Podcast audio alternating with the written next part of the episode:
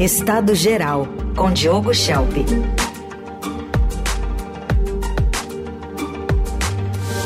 Diogo, bom dia. Bom dia, Raíssa, Carol, bom dia a todos. Bom dia. Bom, falamos ainda sobre aquela decisão do Supremo de fixar uma tese sobre a punição a veículos de imprensa por entrevistas com informações falsas. Teve aí toda uma reação, inclusive de constitucionalistas, associações de imprensa, é, que viram com preocupação essa decisão, motivando até que ontem o ministro Luiz Roberto Barroso fizesse um pronunciamento dizendo que a imprensa profissional é um dos alicerces da democracia, que a decisão pode ter sido incompreendida. Ele falou na abertura da sessão de ontem. Vamos ouvir um trechinho. Nós todos aqui no Supremo Tribunal Federal consideramos que a imprensa profissional é um dos alicerces da democracia e a imprensa tem aqui no Supremo um dos seus principais guardiões.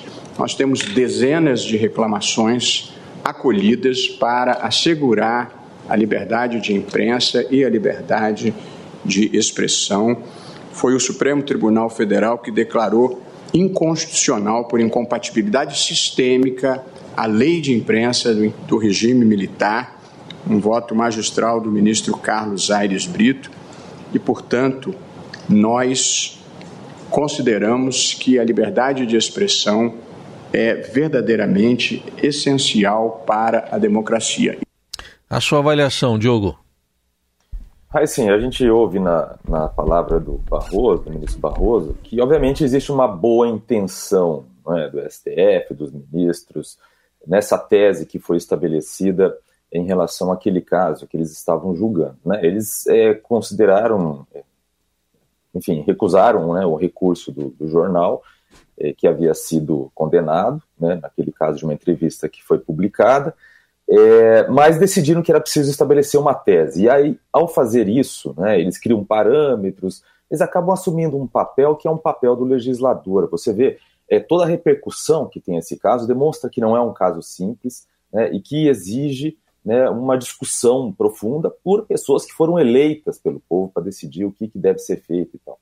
Então, é, essa, essa, essa tese né, que foi estabelecida pelo, pelo, pelo, STF, ela não cria uma censura prévia, mas ela promove uma autocensura, né, que pode ser tão nocivo, nociva quanto, né, porque é mais difícil de ver, mais difícil de identificar. Então, vão, vão existir situações claras, é, e eu ouvi a entrevista também do, do ex-presidente Michel Temer, né, ele falou um pouco sobre a questão é, de qual era o objetivo, né, de pegar o veículo que propositalmente coloca uma pessoa lá para falar uma inverdade, né.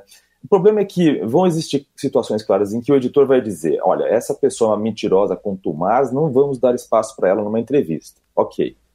Alguns veículos que não se importam com isso, é, desde que dê audiência, geralmente fazem isso, né? Colocam pessoas lá para entrevistar, mesmo sabendo que, que, enfim, por exemplo, né, a pessoa sistematicamente afirma que vacina mata, vacina da Covid-19 é pior né, do que a própria doença, né, o que é obviamente uma mentira, a ciência provou que não é verdade.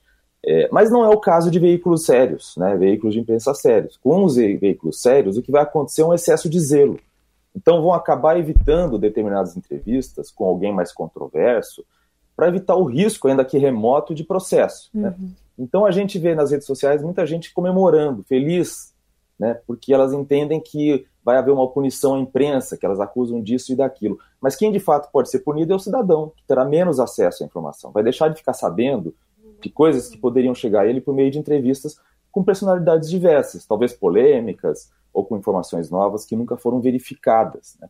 Porque a tese fixada pelo STF, ela diz exatamente o seguinte, que na hipótese, né, abre aspas, na hipótese de publicação de entrevista em que o entrevistado imputa falsamente prática de crime a terceiro, a empresa jornalística somente poderá ser responsabilizada civilmente se, um, a época da divulgação havia indícios concretos de falsidade e imputação, e dois, o veículo deixou de observar o dever de cuidado na verificação da, na verificação da veracidade dos fatos. Né? É, então, parece existir nessa tese uma boa intenção de proteger os veículos sérios, porque ela diz que somente será responsabilizada se, né, é, então, ela cria parâmetros, ela define um escopo da punição, mas é o contrário, porque o texto ele abre brecha para que qualquer veículo seja punido, em qualquer situação, porque depende da interpretação do juiz. Né? O que, que é um indício concreto? o que, que é o dever de cuidado, até onde vai o dever, do, dever de cuidado do jornalista. Então, eu vou dar um exemplo de uma situação em que não dá para evitar. É, em 2020, eu participei de uma série de sabatinas com candidatos à Prefeitura de São Paulo. A gente entrevistou todos os candidatos. Né? Então, a gente não está escolhendo os, os entrevistados. Né? O, o, veículo é obrigado a entrevistar todos os candidatos, mesmo aqueles que têm ideias estapafúrdias, certo? É, então, começa por aí. Né? Segundo, é, tem um tempo definido de 30 minutos para cada sabatina, não pode passar disso para que nenhum saia prejudicado. E aí, é, se um deles faz uma acusação contra outro candidato, né, é até onde vai o dever do jornalista de dizer que aquela acusação não é verdadeira? E até onde ele tem que saber que aquela acusação não é verdadeira? Né? Até onde. Então, assim, fica muito difícil, dependendo da interpretação do juiz de primeira instância, ou no caso, um juiz é, do tribunal eleitoral, ou seja lá o que for, como que vai interpretar isso? Né? Então, é, tem vários exemplos de entrevistas polêmicas que resultaram depois em acusações que se provaram verdadeiras. A entrevista do Roberto Jefferson em 2005 está sendo citada, né? tem outras. Então tem uma Pedro questão Collor, aqui, né? o do Pedro Collor, né, que, que deu início né, ou que contribuiu para todas aquelas investigações que, que, resultaram no impeachment do Fernando Collor. É, então, naquela situação, a Veja poderia ter sido punida né, por ter dado aquela entrevista. Então, assim, uma coisa que pouca gente sabe é que a censura judicial, que é a censura que acontece por meio de decisões judiciais, ela não é, ela não é antiga, ela não nasceu com a Constituição de 1988. Foi com a aprovação do novo Código Civil de 2002 que abriu brechas para a censura judicial, porque no artigo 20 do Código Civil de 2002 diz o seguinte, que a divulgação de escritos, a transmissão da palavra ou a publicação, a exposição e a transmissão de imagem de uma pessoa poderão, poderão ser proibidas se lhe atingirem a honra, a boa fama ou a respeitabilidade. Então, a lei ela colocou o direito de intimidade, a, privada, a vida privada e a honra em detrimento do direito à informação à livre expressão, que está assegurado na Constituição, tá? inclusive com a proibição de conteúdos. Então, isso abriu as portas não apenas para reparação e direito de resposta, mas para censura prévia via decisão judicial. Então, é um, e, e aí começaram a pipocar nas instâncias inferiores é, decisões com caráter censório. Então, é um exemplo de como algo que é feito com uma boa intenção né, é, acaba abrindo brecha, abrindo portas para decisões que, na primeira instância, e que isso depois leva muito tempo para ser corrigido, se é que vai ser corrigido, é, para censura né, e para a redução do acesso das pessoas à informação. É isso. E essa possibilidade de crescimento de assédio judicial a jornalista. Exatamente. Chapa, outro assunto é essa articulação que a gente está vendo ali no Congresso Nacional entre Arthur Lira e Gilmar Mendes sobre é, justamente a jurisdição né, e a atuação dos ministros do Supremo naquela PEC. Exato. Então, é, então, assim, em situações como essa que a gente viu na questão das entrevistas dessa, dessa tese do STF, né, o STF resolve fixar uma tese em que ele está praticamente legislando. Não é atribuição do STF legislar. Né? Os ministros, nesse caso e em outros, eles não estão simplesmente verificando a constitucionalidade da aplicação de uma lei. Estão preenchendo o que acreditam ser uma lacuna na lei. Né? E isso, quando, quando feito com frequência em temas de grande repercussão, é um grande risco. Né? Então, eu vou chegar na questão do, da PEC.